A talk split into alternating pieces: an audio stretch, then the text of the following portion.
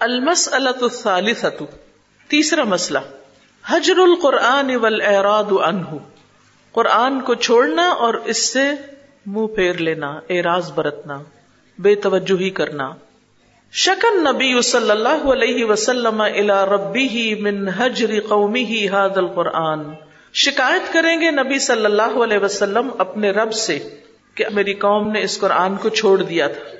کما قال تعالی، جیسے کہ اللہ تعالیٰ کا فرمان ہے، وقال الرسول، یا ربی، ان قوم اتخذوا هذا القرآن مہجورا اور رسول کہیں گے، اے میرے رب، بے شک میری قوم نے اس قرآن کو چھوڑ رکھا تھا یعنی قیامت کے دن رسول اللہ صلی اللہ علیہ وسلم قرآن کو چھوڑنے والوں کے خلاف گواہی دیں گے، اللہ سے شکایت کریں گے۔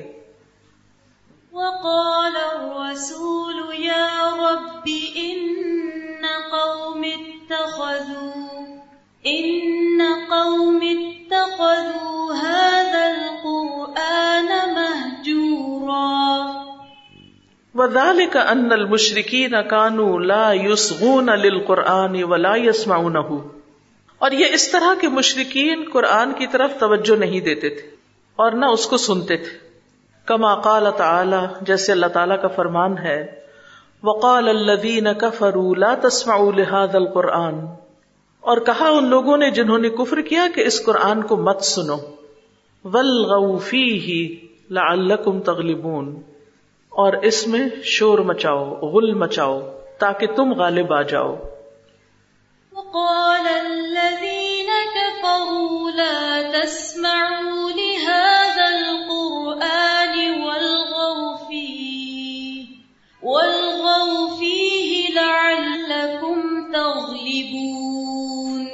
وکانو اذا تلی علیہم القرآن۔ اور ان کا حال یہ تھا کہ جب قرآن ان پہ پڑھا جاتا، قرآن کی تلاوت کی جاتی، اکثر اللغتا والکلام فی غیرہ۔ تو وہ کثرت سے اس میں شور مچاتے اور اس کے علاوہ باتیں کرتے۔ حتی لا یسمعوہ۔ یہاں تک کہ وہ اس کو سن نہ سکتے۔ فہذا من ہجرانی ہی تو یہ اس کو چھوڑنے میں شامل ہے۔ یعنی قرآن جب پڑھا جا رہا ہو اور اس کو توجہ سے نہ سنا جائے تو یہ بھی قرآن کو چھوڑنا ہے۔ یعنی آپ نے قرآن کو چھوڑ دیا اور اور باتوں میں مشغول ہو گئے۔ وطر کو علمی ہی و حفظ ہی اور اس کا علم حاصل کرنا اور اس کا حفظ کرنا چھوڑ دینا۔ ایدن من ہجرانی ہی یہ بھی اس کو چھوڑنے میں شامل ہے۔ و ترک المان بھی و تصدیق ہی من ہجرانی ہی اس پر ایمان لانا اور اس کی تصدیق کرنے کو چھوڑنا، یہ بھی اس کو چھوڑنے میں سے ہے۔ وہ ترک کو تدبر ہی اور اس کے تدبر کو چھوڑ دینا وہ تفاقوں میں ہی اور اس کے سمجھنے کو ترک کر دینا، من ہجرانی ہی یہ بھی ہجران میں سے ہے، چھوڑ دینے میں سے ہے۔ وہ ترک العمل بھی ہی اور اس پر عمل کرنا، چھوڑنا ومتسال عوامری ہی وجتنا بھی زواجری ہی من ہجرانی ہی اس کے احکامات کی اطاعت کرنا۔ اور اس کی تمبیحات سے نہ بچنا یہ بھی ہجران میں سے ہے۔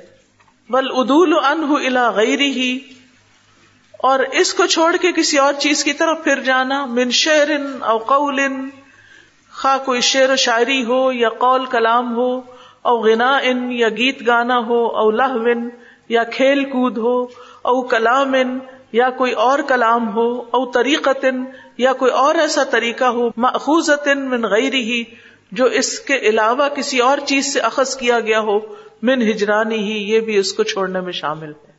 یعنی قرآن کو پڑھنے کا وقت نہ ہونا، سمجھنے کا وقت نہ ہونا اور دیگر مشغولیات میں لگے رہنا، یہ بھی ترک قرآن میں سے ہے۔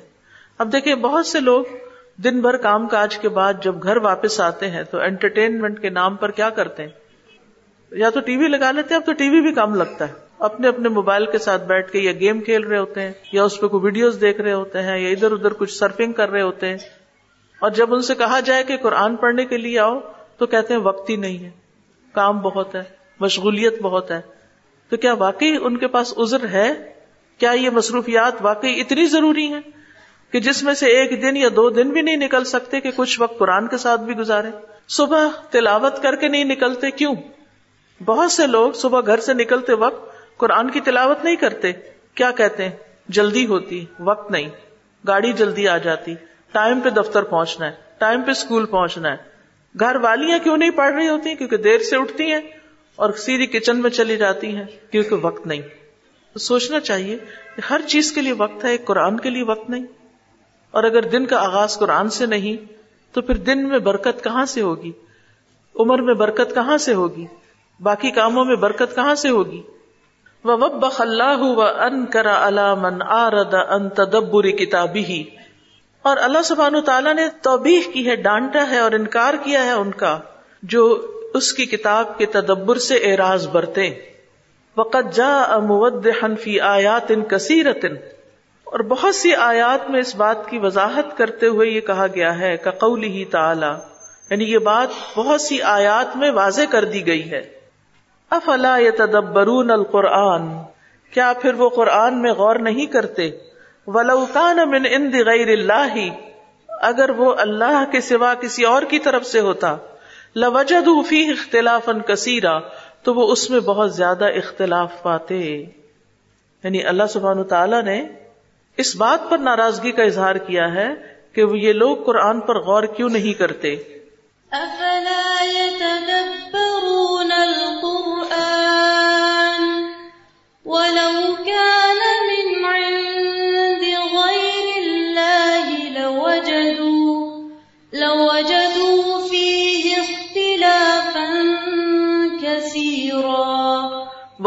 تعالی اور اللہ تعالیٰ کا فرمان ہے افلم یدبر القول؟ کیا انہوں نے اس کلام میں غور و فکر نہیں کیا، تدبر نہیں کیا؟ ام جا اہم لم یاتی آبا اہم الاولین۔ یا ان کے پاس وہ چیز آئی ہے جو ان کے پہلے باپ دادا کے پاس نہیں آئی تھی۔ افلم يدبروا القول ام جاء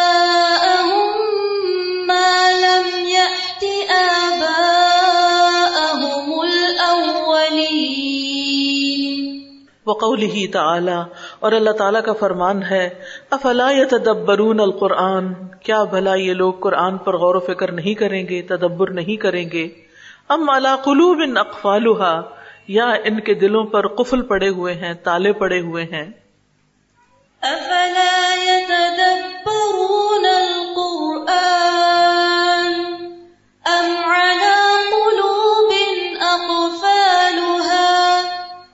ان ساری آیات میں کس سے خطاب ہے؟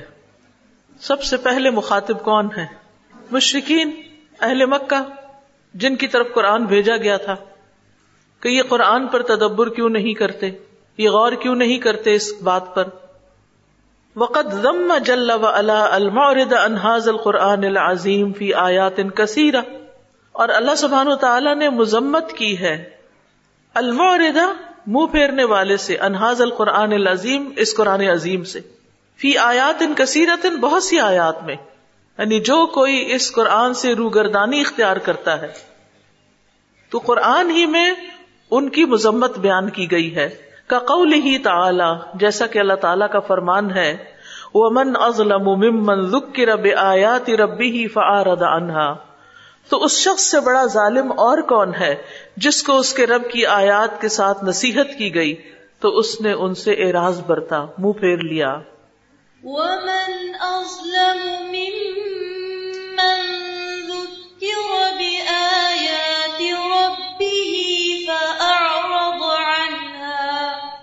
وقوله تعالی اور اللہ تعالیٰ کا فرمان ہے من اعرض عنہ فانه يحمل يوم القیامت وزرا جو اس سے یعنی اس قرآن سے منہ پھیرے گا اعراض برتے گا تو یقیناً وہ قیامت کے دن ایک بڑا بوجھ اٹھائے گا۔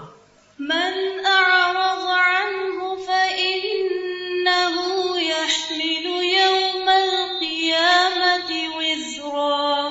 وقوله تعالی اور اللہ تعالیٰ کا فرمان ہے ومن اعرض عن ذکری جو میرے ذکر سے اعراض برتے گا فان له معیشتا ضنکا تو اس کے لیے تنگ زندگی ہوگی، تنگ گزران ہوگی۔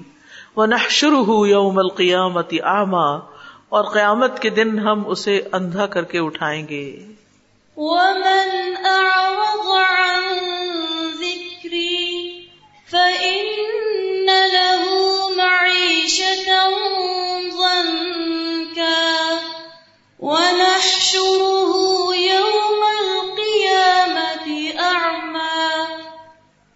وہ معلوم ان کل من لم یشتغل بتدبر آیات هذا القرآن العظیم، اور معلوم ہے یہ بات کہ جو کوئی اس قرآن عظیم کی آیات کے تدبر کے ساتھ مشغول نہ ہوا، جس نے ان کے ساتھ وقت نہ گزارا ائی تصفح یعنی ان کو پڑھنے میں، تصفح صفحہ پلٹنے کے لیے آتا ہے، پیج تھرو کرنا، ریڈ کرنا مراد ہے وہ تفہم اور اس کے فہم میں وہ ادرا کے معنی ہا اور اس کے معنی کو جاننے میں وہ عمل بہا اور اس پر عمل کرنے میں ان مورد انہا تو وہ دراصل اس سے اعراض برتنے والا ہے۔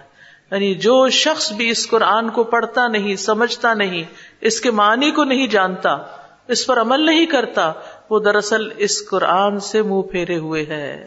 غیر متدبر لہا، وہ اس پر تدبر نہیں کر رہا۔ فیستحق الانکار و توبیخ المذکور فی الآیاتی تو وہ مستحق ہے انکار اور ڈانٹ کا جو ان آیات میں بیان کی گئی ہے۔ انکان اللہ آتا فہمن اگر اللہ نے اس کو فہم عطا کیا ہے، یقدر بھی تدبر جس کے ذریعے وہ تدبر پر قادر ہو سکتا ہے۔ یعنی جس کی وجہ سے وہ تدبر کرنے پر قدرت رکھتا ہے لیکن پھر بھی تدبر نہیں کرتا، تو ایسا شخص پھر اللہ سبحان و تعالی کی طرف سے آنے والی مذمت اور ڈانٹ کا مستحق ہے۔ یہ ساری آیات انہوں نے یہاں پر اکٹھی کر دی ہیں۔ یعنی مفہوم یا خلاصہ کیا ہے بات کا؟ کہ جو شخص بھی قرآن کو سمجھنے کی طاقت رکھتا ہے، اس کو اللہ نے عقل سمجھ دی ہے، اس کو وسائل عطا کیے ہیں، اس کو علم عطا کیا ہے لیکن پھر بھی وہ اپنے ذہن، دل، دماغ، اوقات اور صلاحیت کو قرآن سمجھنے میں نہیں گزارتا، تو وہ دراصل کیا کر رہا ہے؟ اس قرآن سے اعراض برت رہا ہے۔ اور اعراض برتنے والے کے لیے جو ناراضگی ہے اللہ تعالی کی، اوپر آیات میں جو بیان ہوئی ہے، وہ اس کے لیے بھی ہے۔ آج آپ دیکھیں کہ ہماری بہت سی پریشانیوں اور غموں اور دکھوں کا جو سبب ہوتا ہے وہ اس قرآن سے اعراض ہوتا ہے کہ زندگی سے برکت ختم ہو جاتی ہے۔ لیکن ہم پھر بھی قرآن کی طرف نہیں آتے۔ قرآن سے علاج نہیں کرتے۔ قرآن کے ذریعے اپنے دکھوں کا مداوع نہیں کرتے۔ تو اعراض برتنے کی کچھ اقسام ہے قرآن کو چھوڑنے کی کچھ اقسام ہے ابن قیم الجوزی کہتے ہیں، قرآن کو ترک کرنے کی کئی اقسام ہے نمبر ایک، اس کو نہ سننا، نہ اس پہ ایمان لانا۔ جیسے وقال الزین کفر اللہ تسم حاضل قرآن نمبر دو، اس پر عمل نہ کرنا۔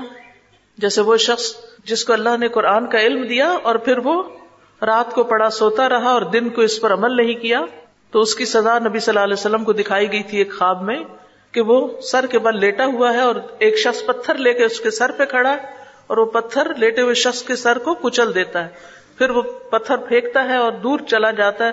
جب تک وہ پتھر واپس آتا ہے، سر درست ہوتا ہے، پھر وہ مارتا ہے، پھر سر کچلا جاتا ہے۔ تو اس طرح اس کی سزا دکھائی گئی کہ اگر اللہ نے کسی کو قرآن کا علم دیا ہو اور وہ نمازیں چھوڑ کے سوتا رہتا ہے، صبح فجر کی نماز قضا ہوگی، رات عشاء پڑے بغیر سو گئے۔ تو یہ چھوٹا جرم نہیں ہے۔ تو قرآن پڑھ کر سب سے پہلے عمل ضروری ہے۔ پھر اس کے مطابق فیصلے نہ کرنا، اس کو حاکم نہ بنانا۔ وہ ازاد اللہ و رسول ہی لیا بین ادا فریق موردون جب انہیں اللہ اور رسول کی طرف بلایا جاتا ہے کہ وہ ان کے درمیان فیصلہ کرے، تو ان میں سے ایک گروہ منہ موڑ جاتا ہے یعنی منافقین۔ پھر چوتھا ہے، اس پر غور و فکر نہ کرنا، نہ اس کا فہم حاصل کرنا۔ افلا یا تدبر القرآن ام اللہ قلوب نقفال پانچواں ہے، اس کے ذریعے علاج نہ کرنا۔ یعنی قرآن کو شفا کا ذریعہ نہ بنانا۔ امام ابن قیم کہتے ہیں، دل کے تمام امراض اور بیماریوں میں اس کے ساتھ شفا حاصل کرنے کو چھوڑ دینا۔ بس کسی اور سے بیماری کا علاج طلب کرنا اور قرآن سے علاج نہ کرنا۔ یعنی دل کی بیماریاں کون کون سی؟ غم، دکھ، حسد اور بہت سے پریشانیاں جو دل کو گھیرے ہوئے ہوتی ہیں، پکڑے ہوئے ہوتی ہیں۔ تو یہ سب اللہ سبحان تعالیٰ کے اس کال میں داخل ہے۔ وقال رسول یا رب ان نقوم حاض القرآن محجورا اور جب انسان قرآن کو چھوڑتا ہے، تو گمراہی کے راستے پہ چل پڑتا ہے۔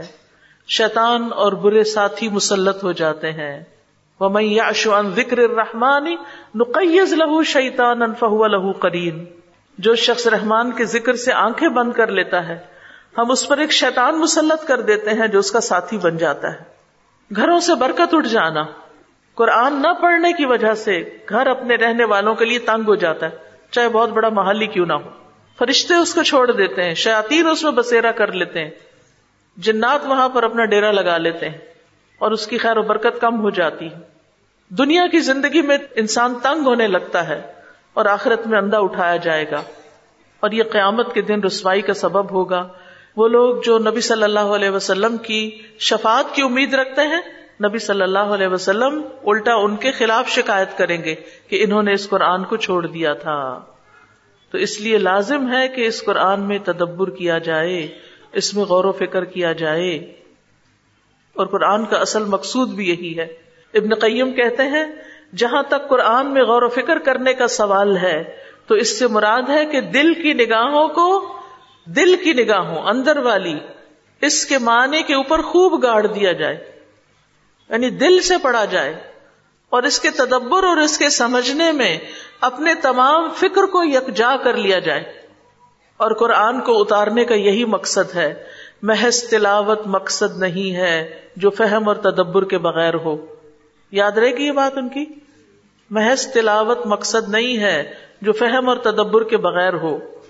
کیونکہ ابن تیمیہ کہتے ہیں، جو قرآن میں اس سے ہدایت طلب کرتے ہوئے تدبر کرتا ہے حق کا راستہ اس کے لیے واضح ہو جاتا ہے۔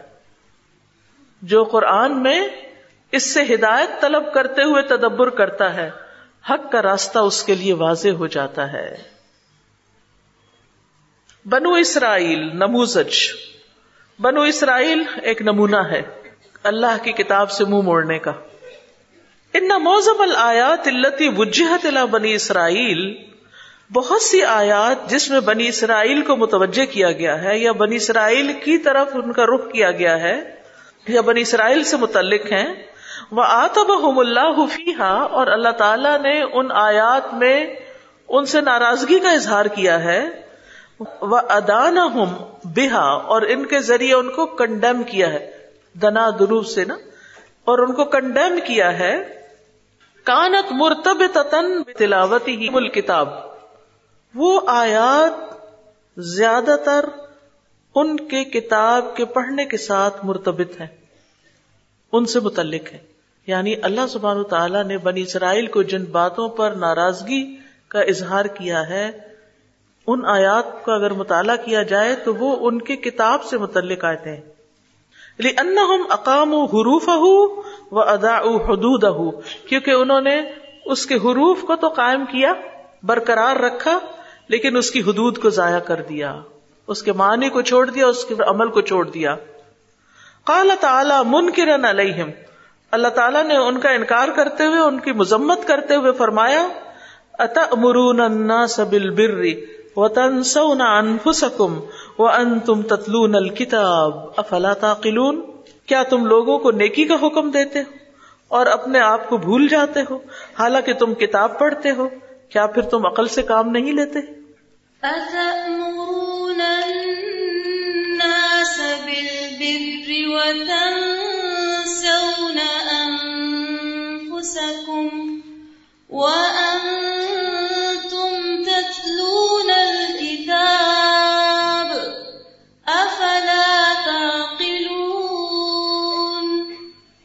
یعنی تم کتاب پڑھتے ہو پھر بھی تمہارا یہ طرز عمل ہے یعنی تمہیں عقل نہیں ہے؟ تم سمجھتے نہیں ہو؟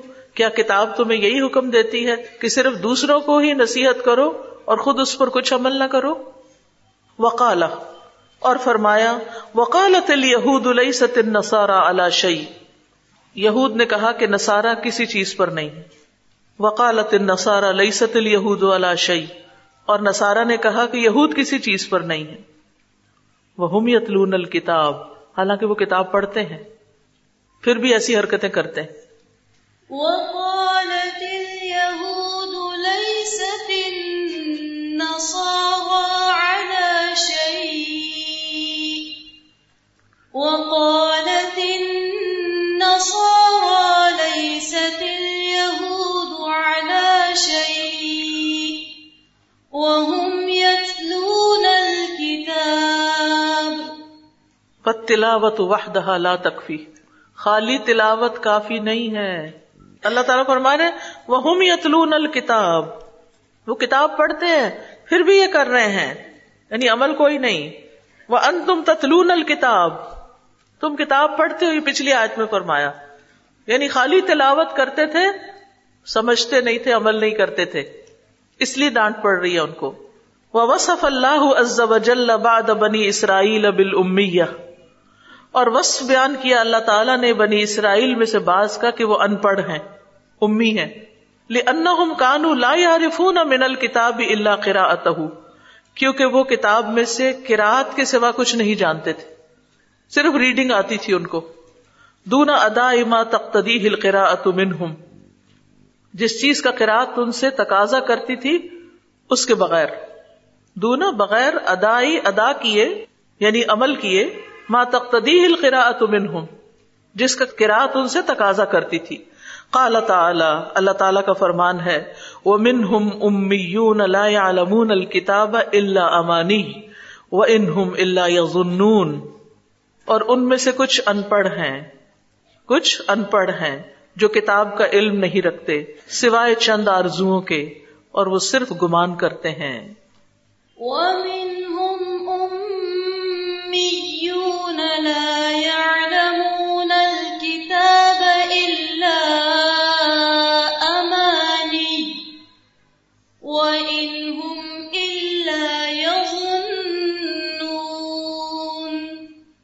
فہم لا يعلمون الكتاب الا ما يقرؤون قراءة عارية عن معرفة المعنى وتدبره۔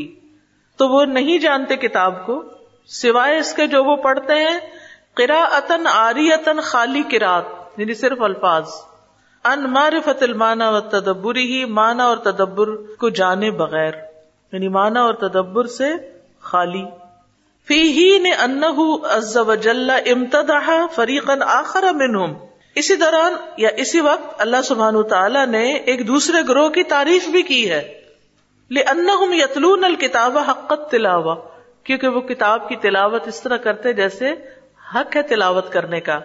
فقال تعالی، تو اللہ تعالیٰ کا فرمان ہے اللہ آتینا الکتاب یتلون حق تلاوت ہی الا بھی وہ لوگ جن کو ہم نے کتاب دی، وہ اس کو پڑھتے ہیں جیسے اس کو پڑھنے کا حق ہے الا یؤمنون بھی یہی لوگ دراصل اس پر ایمان رکھتے ہیں۔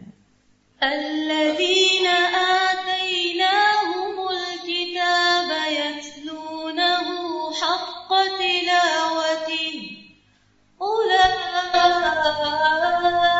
يؤمنون به تو اس سے کیا پتہ چلتا ہے کہ کتاب پر ایمان ہی دراصل وہ لاتا ہے جو اس کی تلاوت کا حق ادا کرتا ہے۔ اور تلاوت کا حق ادا کرنے میں صرف الفاظ کو صحیح پڑھنا کافی نہیں، بلکہ اس کے معنی جاننا اور اس پر تدبر کرنا ضروری ہے۔ وہ حق تلاوتی اور حق تلاوت کیا ہے؟ ہوا تفہم القرآن العظیم۔ وہ قرآن مجید کو سمجھ کر پڑھنا، وہ تدبری ہی اور اس پر غور و فکر کرنا، وہ تأثر بھی ہی اور اس سے اثر لینا، وہ طباعی ہی اور اس کی اتباع کرنا، وہ اقامت ہی اور اس کو قائم کرنا۔ ول احتسامی بھی اور اس کو مضبوطی سے پکڑنا وہ ثباتی علیہ ہی اور اس پر ثابت قدمی اختیار کرنا وہ اخذی ہی بقوت اور اس کو قوت سے پکڑنا وہ تبلیغی ہی لناسی اور اسے لوگوں تک پہنچانا وہ تبیین ہی لہم اور ان کے لیے اس کو بیان کرنا وہ تعدبی ماہو اور اس کا ادب اور احترام کرنا وہ عمل بھی اور اس پر عمل کرنا۔ یہ ہے حق تلاوہ ان سب باتوں پر نا نمبر ڈالیں تفہم القرآن العظیم و تدبر و تأثر و طبا و اقامہ و احتسام و ثبات و اخذو بالقوہ و تبلیغ و تبیین و تعدب و العمل بھی کتنے ہو گئے؟ بارہ۔ جب آپ کا قرآن سے تعلق صحیح ہوگا۔ ان من اعظم اسباب شقاء الیہود یہود کی بدبختی کے اسباب میں سے سب سے بڑا سبب ہوا انہم اکتفو بقراءت التورات و سمائها کہ انہوں نے تورات کی قرات اور اس کے سننے کو کافی سمجھا۔ دون ایت با ذلك عمل، بجائے اس کے کہ اس میں عمل میں اس کی پیروی کی جائے۔ یعنی عمل پیچھے لائے بغیر صرف کراط کی۔ وقت درب اللہ لہا الا مثلاً، اور تحقیق اللہ تعالیٰ نے ان لوگوں کی ایک مثال بیان کی، بحال ہمارن یحمل اسفارا۔ ایک گدے کے حال کی طرح جو بوجھ اٹھاتا ہے، کتابیں اٹھاتا ہے، اسفار صفر کی جمع۔ لا حظ له منها الا الحمل دون علم۔ اس بیچارے کا اس میں کوئی حصہ ہی نہیں، سوائے اس کو اٹھانے کے علم کے بغیر، ولا فہمن اور بغیر فہم کے۔ یعنی وہ گدا جیسے کتابیں اٹھاتا ہے تو سمجھتا تو کچھ نہیں کیا اٹھایا ہوا اس نے۔ وہ ایک جگہ سے دوسری جگہ لے کے جا رہا ہے بس۔ مسل الدین ثم لم يحملوها مثال ان لوگوں کی جنہوں نے تورات کو اٹھا لیا، پھر اس کو دراصل اٹھایا نہیں یعنی سمجھا نہیں۔ کمسل الحماری، گدھے کی طرح۔ ہے یحمل اسفارا، جو کتابیں اٹھاتا ہے، بوجھ اٹھاتا ہے۔ بئس مثل القوم الذین کذبوا بآیات اللہ۔ کتنی بری ہے مثال ان لوگوں کی جنہوں نے اللہ کی آیات کو جٹلایا واللہ لا يهدي القوم الظالمین۔ اور اللہ ظالم لوگوں کو ہدایت نہیں دیا کرتا۔ مثل الذين حملوا التوراة ثم لم يحملوها كمثل الحمار يحمل أسفارا۔ بئس مثل القوم الذين كذبوا بآيات الله والله لا يهدي القوم الظالمين. فهؤلاء اليهود حملوا التوراة. ان یہود کو تورات اٹھوائی گئی۔ ائی علیموہا یعنی انہوں نے اس کو جانا۔ وہ کل فل اور انہیں اس پر عمل کا مکلف قرار دیا گیا۔ ثم لم يعملوا بها۔ پھر انہوں نے اس پر عمل نہیں کیا۔ ولم ينتفعوا بما فيها، اور انہوں نے جو اس میں تھا اس سے فائدہ نہ اٹھایا۔ کمثل الحمار، ان کی مثال گدھے کی طرح ہے۔ یحمل کتبا جو کتابیں اٹھائے ہوئے ہو۔ یت ابو فی ہم وہ تھکتا ہے ان کو اٹھا کر۔ ولا ینتفی بہا اور ان سے کوئی فائدہ نہیں اٹھاتا۔ فقط ضم اللہ تعالی الہود تو اللہ تعالیٰ نے یہود کی مذمت بیان کی ہے۔ لأنہم اقتنعوا من العلم، کیونکہ انہوں نے صرف علم پر قناعت کر لی۔ بأن يحملوا التوراة دون فهم، کہ انہوں نے تورات کو سمجھے بغیر اٹھا لیا۔ وہم یحسبون اور وہ سمجھتے ہیں۔ ان ادخار اسفار توراتی تورات کی کتابوں کو جمع کر لینا۔ ونتقال من بیت لا بیت اور ایک جگہ سے دوسری جگہ لے جانا۔ ایک گھر سے دوسرے گھر میں، ایک لائبریری سے دوسری لائبریری میں، کافن بس یہی کافی ہے پھر توجہ بہا، اس پر فخر کرنے کے لیے۔ سوچیے آپ کے گھر میں تو نہیں کچھ تفاصیر پڑی ہوئی، جن کے اوپر صرف مٹی پڑ رہی ہے اور آپ نے کبھی ان کو کھول کے نہ دیکھا ہو۔ اس بات پر ناراضگی ظاہر کی جا رہی ہے کہ ڈھیروں کتابیں اکٹھی کر لی لیکن پڑھا کچھ بھی نہیں۔ فیراد کثیر من الختار ان نظر فی کتاب اللہ و تفہم ہی تو بہت سے ممالک میں کتاب اللہ کو دیکھنے اور اس کو سمجھنے والعمل بھی اور اس پر عمل کرنے و بسنت ثابت تل مبینت لہو اور قرآن کو بیان کرنے والی صحیح ثابت سنت سے اعراض جو ہے، یہ کثرت سے پھیل گیا ہے۔ یعنی مسلمان ملکوں میں سے اکثر ملکوں میں یہی حال ہے کہ نہ قرآن کو سمجھتے ہیں اور نہ ان احادیث کو پڑھتے ہیں جو قرآن کو سمجھنے میں مدد دیتی ہیں۔ من اعظم المناکری و اشنا یہ بدترین اور کبھی ترین منکرات میں سے ہے۔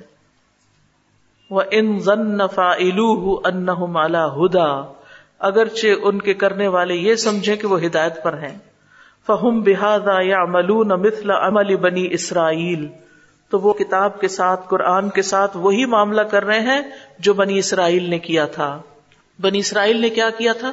سورت عال عمران میں آتا ہے، وَإِذَا خَذَ اللَّهُ مِيثَاقَ الَّذِينَ أُوتُوا الْكِتَابَ لَتُبَيِّنُنَّهُ لِلنَّاسِ وَلَا تَكْتُمُونَهُ اور جب اللہ نے ان لوگوں سے پختہ عہد لیا جنہیں کتاب دی گئی کہ تم ہر صورت اسے لوگوں کے لیے صاف صاف بیان کرو گے اور اسے چھپاؤ گے نہیں، تو انہوں نے کیا کیا؟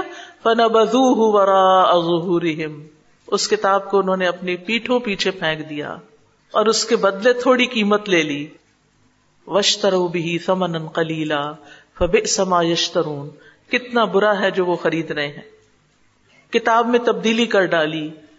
فویل الدین یکتبون الکتاب اب ہلاکت ہے ان لوگوں کے لیے جو کتاب اپنے ہاتھ سے لکھتے ہیں۔ ثم یقولون حاضا من عند اللہ پھر کہتے ہیں، یہ اللہ کی طرف سے ہے۔ لیشترو بھی ثمنا قلیلا تاکہ اس کے بدلے تھوڑی سی قیمت لے لیں۔ فویل اللہ مما کتبت ایدیہم وویل اللہ مما یکسبون بس ان کے لیے بڑی ہلاکت ہے۔ اس کی وجہ سے جو ان کے ہاتھوں نے لکھا اور ان کے لیے بڑی ہلاکت ہے، اس وجہ سے جو وہ کماتے ہیں۔ تو بہرحال جب ان کے دل سخت ہو گئے، مدت دراز ہو گئی، تو انہوں نے وہ کتاب ترتیب دی جو ان کے دلوں کو پسند تھی اور ان کی زبانوں کو میٹھی لگتی تھی۔ اپنی مرضی سے اپنی لکھی ہوئی کتاب کی پھر پیروی بھی کی۔ سلسلہ صحیح میں آتا ہے، رسول اللہ صلی اللہ علیہ وسلم نے فرمایا، بے شک بنی اسرائیل نے خود ایک کتاب لکھی اور اس کی پیروی کرنے لگ گئے اور انہوں نے تورات کو ترک کر دیا۔ اور یہ بات تو بار بار آئی ہے کہ انہوں نے اپنی کتاب کو دنیا کمانے کا ذریعہ بنا لیا۔ آج آپ دیکھیں کہ امت مسلمہ کا حال کیا ہے۔ کتاب اللہ میں نئی نئی اختراعات کرتے ہیں، غلط تعویلیں کرتے ہیں۔ سمجھ آیا یہ چیپٹر سمجھ آ گیا؟ بنی اسرائیل نے کیا کیا تھا؟ ایک جملے میں بتائیے۔ کتاب کے حروف کا تو پھر اہتمام کیا لیکن اس کے معنی کو چھوڑ دیا۔ کتاب کی تلاوت کی لیکن عمل نہیں کیا۔ کتاب میں تحریف کر ڈالی، کتاب کو بدل ڈالا۔ اپنی مرضی سے منمانی سے اپنی مرضی کی کتاب لکھ کے اس کے پیچھے چل پڑے۔ اصل طورات کو چھوڑ دیا۔ آج ہمارا بھی حال یہی ہے کہ بعض اوقات کتاب کے نام پر ہم اپنے منمانے فلسفے لوگوں کو سکھا رہے ہوتے ہیں۔ ساتھ بڑی بدقسمتی کی بات ہے کہ ہم قرآن کا یہی حق بڑے ہوئے ہیں۔ آپ یقین کیجیے کہ جس طرح قرآن بچپن میں دیکھا پڑا رہتا تھا اور پھر اکٹھے ہوتے تھے سال میں ایک یا دو دفعہ اور سب مل کے پڑھے ہیں اور کہا جا رہا ہے ایک صفحہ آپ پڑھو، ایک میں پڑھتی ہوں۔ پتہ نہیں، ایک سیکنڈ میں وہ سپارہ بھی ختم ہوتا تھا۔ آج اتنا دل اندر سے ڈر آئے، کام رہا ہے کہ اتنا برا حال کیا۔ یہ بھی تو قرآن کو چھوڑنا ہی تھا نا۔ اللہ کا شکر ہے کہ آج یہاں بیٹھے ہیں، سمجھ رہے ہیں۔ بہت ڈرنے کی بات ہے۔ ابھی کچھ دیر پہلے ہماری بات ہو رہی تھی ہم صرف و نحو میں تجوید اور گرامر اور ان چیزوں میں بہت زیادہ ہمیں وقت صرف نہیں کرنا چاہیے۔ اور پھر یہ کہ کچھ انسٹیٹیوٹس کی بھی بات ہوئی کہ جس میں صرف ایک لمیٹڈ کورس جو ہے وہ پڑھایا جاتا ہے رادر دیتے ہیں ہول کمپلیٹ قرآن۔ تو اس میں اب ایک چیز یہ ہے کہ لوگ مختصر سا کچھ ٹیکسٹ پڑھتے ہیں، سمجھتے ہیں اور اس کو آگے بیان کر دیتے ہیں۔ جہاں ان چیز کی سرف و نحف کی انڈرسٹینڈنگ نہیں ہوتی، لوگ اپنی پسند سے، اپنی مرضی کا مطلب بھی ایسے لوگوں کو بیان کرتے جو نہیں جانتے۔ تو پھر اس صورت میں آپ کیا سجیسٹ کرتی ہیں کہ کیا پھر یہ سرف و نحف یا ایسے انسٹیٹیوٹ جو ان چیزوں پہ فوکس کرواتے ہیں اور ساتھ ایک لمیٹڈ کورس دے دیتے ہیں کہ آپ اس کو پڑھیں، سمجھیں۔ آپ کا کیا خیال ہے کہ جس طریقے پہ بہت سے لوگ صرف و نحو پڑھ رہے ہیں، وہ اس کو قرآن پر امپلیمنٹ بھی کرتے ہیں؟ اس کے ذریعے قرآن کو بھی سمجھ رہے ہیں؟ یا اس طرح پڑھنے سے قرآن سمجھنے، سمجھانے میں کو بہت زیادہ فائدہ بھی حاصل کرتے ہیں؟ وہ قرآن ایک طرف ہے، وہ چیزیں ایک طرف ہیں۔ یعنی ساری توجہ اسی پہ اور جو مثالیں ان میں بیان کی جاتی ہیں، اس صرف و نحو میں وہ بھی قرآن سے نہیں ہوتی، ادھر ادھر سے ہوتی ہیں۔ تو اس میں آپ دیکھیے، بنیادی طور پر ہر شخص مفسر نہیں ہوتا۔ اور نہ ہمیں مفسر بننے کی ضرورت ہے۔ الحمد للہ اردو میں بھی بہت سی صحیح تفاصیر موجود ہیں، جن کو اگر آپ خود پڑھتے ہیں یا انہیں سے دیکھ کے آگے پڑھا دیتے ہیں تو سمجھنے والا یا تدبر والا جو معاملہ وہ ہو جاتا ہے۔ استاذہ، میرا یہ سوال ہے ابھی آپ کہہ رہی ہیں اس میں بک میں کہتے ہیں قرآن کی تلاوت صبح کرنا بھی بڑی افضل ہے۔ تو ہم نے جیسے پیچھے کورس پڑھا تھا سلاد کا، اس میں تھا کہ فجر کی نماز میں کی رات لمبی کی جائے۔ تو کیا صرف قرآن لمبی کرنا سو آیات یا دو سو آیات پڑھ لینا کافی ہے کہ لہٰذا پھر قرآن پڑھا جائے؟ تو پڑھتے ہوئے سمجھے بھی نا کیا پڑھ رہے ہیں؟ اگر ہاں تو ٹھیک ہے نا۔ ہمارے پاس مختلف تفصیلیں رکھی ہوئی ہیں۔ تو کیا ہمیں کیا کرنا چاہیے؟ اس کے ساتھ؟ کیونکہ ایسا تو نہیں ہوتا نا کہ ایک ہی ٹائم میں وہ سارا کچھ پڑھا جا سکے۔ یہ تو نہیں کہا جا رہا کہ ایک ہی وقت میں سب کچھ پڑھ لیں۔ پہلے قرآن کو صحیح پڑھنا سیکھیں اس کا ترجمہ سیکھیں اس کا مطلوب مقصود پتہ کریں احادیث پڑھیں تفاصیر پڑھیں پھر اس میں دیکھیں کہ جو احادیث ان تفاصیر میں بیان ہوئی ہیں کیا ضعیف احادیث؟ کیونکہ بہت سی ایسی تفسیریں بھی لکھی گئی جن میں ضعیف احادیث کی بھرمار ہے تو پھر بنیادی سمجھ بوجھ تو ضروری ہے نا؟ اسی طرح ایک دو اور میرے پاس پڑھی تو کیا وہ میں مدرسے میں دوں یہ کیا کیا کرنا چاہیے؟ اس کو پڑھیں تحصیر القرآن کو پڑھیں۔ نہیں، وہ تو ہے نا۔ یہ میں ایک عمومی بات کی ہے جس کو سمجھیں، جس کا مطلب یعنی یہ نہیں کہ اب آپ گھر میں جو کتابیں سب اٹھا کے مدارس میں بھیجنا شروع کر دیں۔ میرے کہنے کا مقصد یہ تھا کہ آپ علم سیکھیں، ٹھیک ہے؟